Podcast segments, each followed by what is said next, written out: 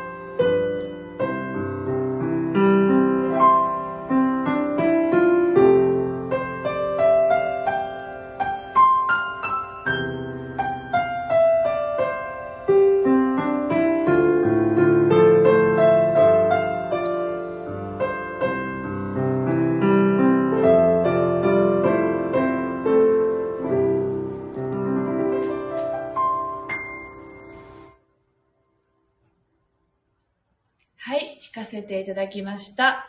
ペコのすけさんもおはようございます。そして、えーっと、スタイフの方でミクミントさん、ジュンコさん、めぐりん、スタッカートさん、おはようございます。めぐりん、めっちゃ久しぶりだ。ライブで来てくれてありがとう。はい、えーっと、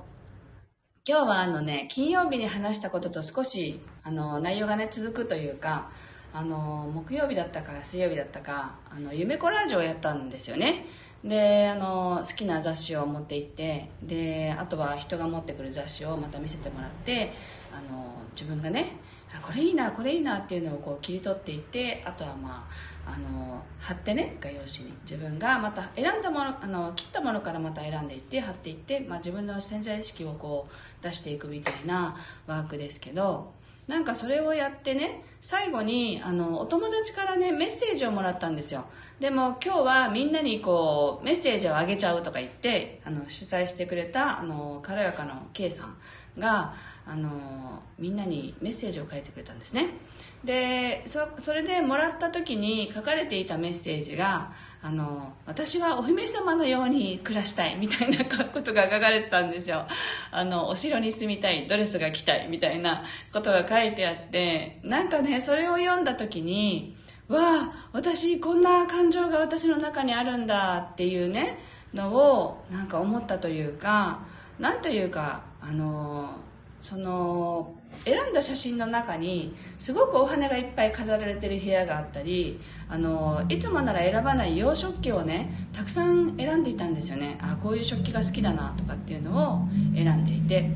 であの大きなベッドルームがあってね。なんかそういう写真を貼っていたんですよ。で最後にもらった写真がそれだったのでわあこんな感じなんだって思ったけどあ丸さんがすいません読みますね、えっと、いつもアーカイブ参加ですがリアルタイムの方がよりエネルギー感じられて嬉しいです。あ嬉しい。ありがとうございます。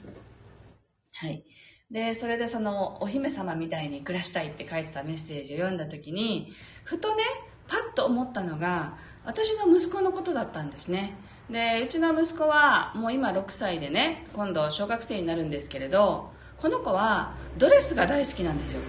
であの基本的にあの女の子の装いが大好きであの男の子のもの可愛くないって言って着たがらないんですね。あのなのでまあいつもドレスが着たいって言ったら着せたりしてたんですけどあの、まあ、最近はね外で着ると恥ずかしいみたいっていうことに本人が気づいてきて家で着るようになりましたけれど、まあ、記念写真を撮ったりする時って率先してドレスを着るっていう子なんですね。でなんか、まあ、とにかく感性がまあ可愛いものが大好きな子なのであ面白い感性だなと思って見ていたんですけれどなんかねふとねこの子がドレスを着るのって私の内面を表してるのかなってなんかドキッとしたんですねそのお手紙をもらった時に。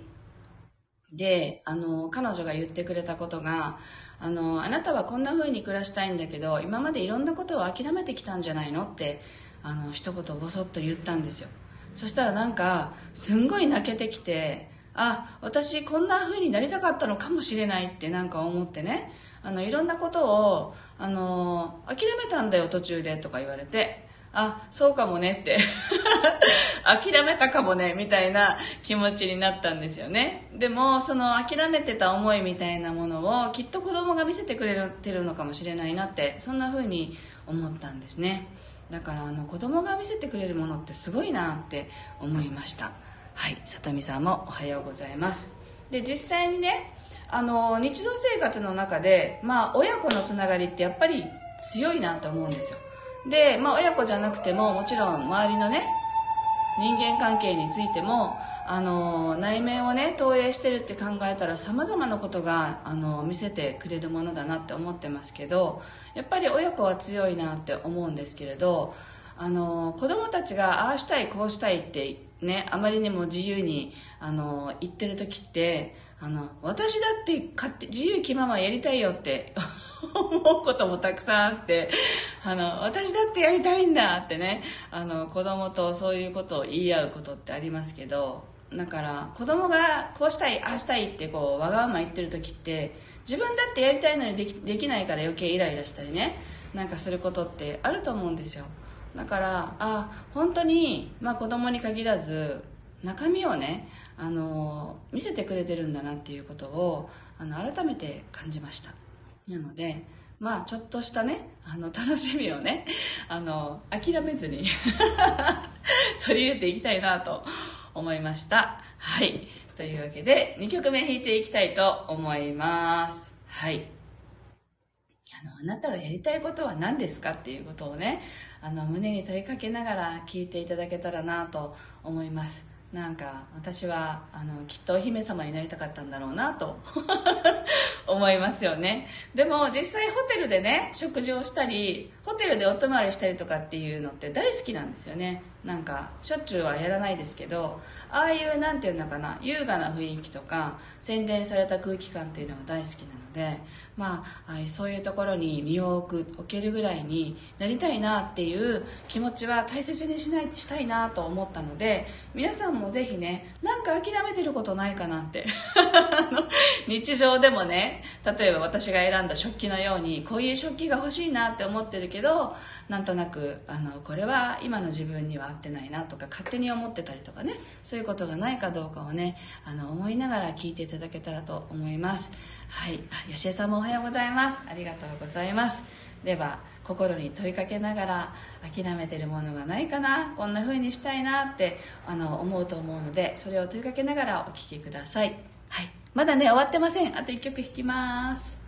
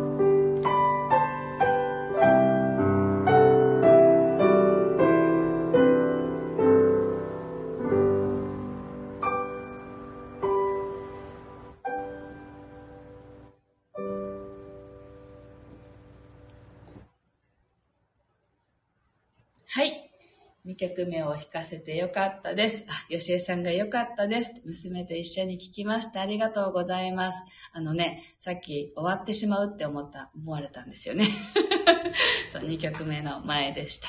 はい。そして、あ、わかめちゃんおはようございます。ミクミントさん、その雑誌コラージュ今度やってみたいって、あ、もう超おすすめです。できたらね、あの、一人でやんない方がいいです。あの、誰かと一緒にやるんですよ。あの、わかめちゃんと一緒にやられてもいいかもですね。ビッグウィントさんね、お友達だからね。あの、で、あ、わかめちゃんもね、今日は雲一つないせあ青空ですって。年の瀬の静けさが、えっと、漂っていました。あ、いいですね。やるやるって書いてる。そう。あの、なんで誰かとやったらいいかっていうとね、コラージュの良さは、あの、一人でやると自分の好みの雑誌しか持ってこないんですよ。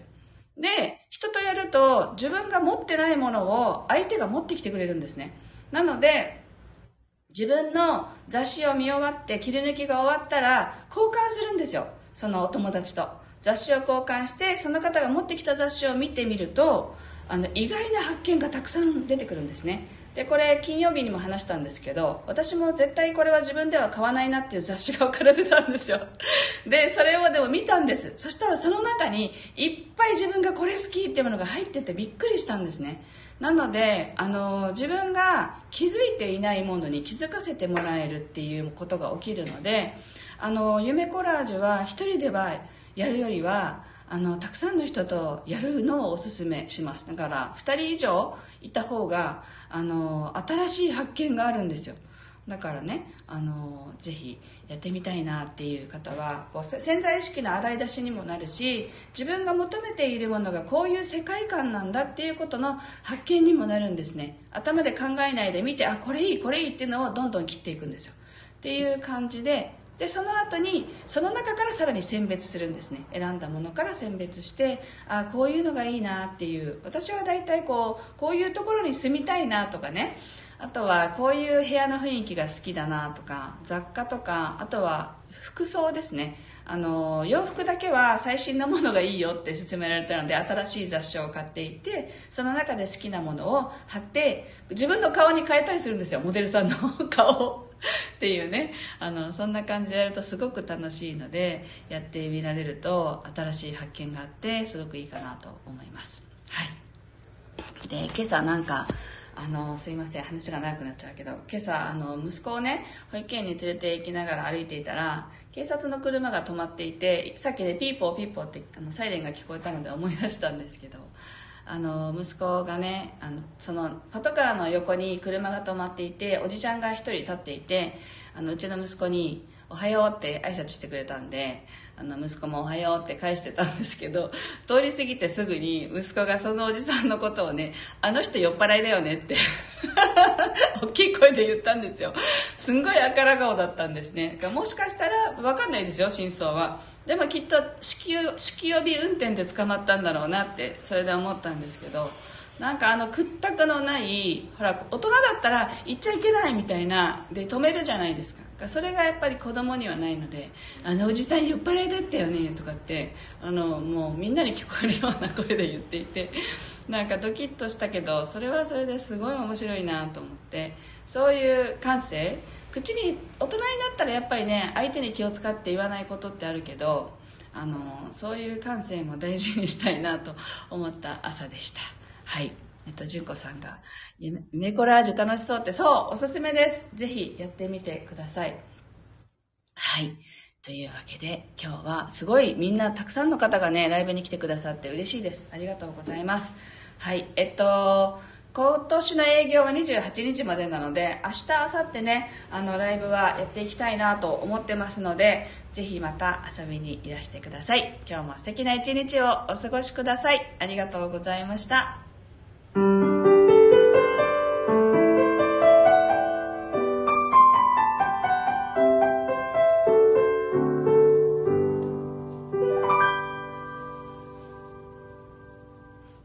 さんありがとうございました。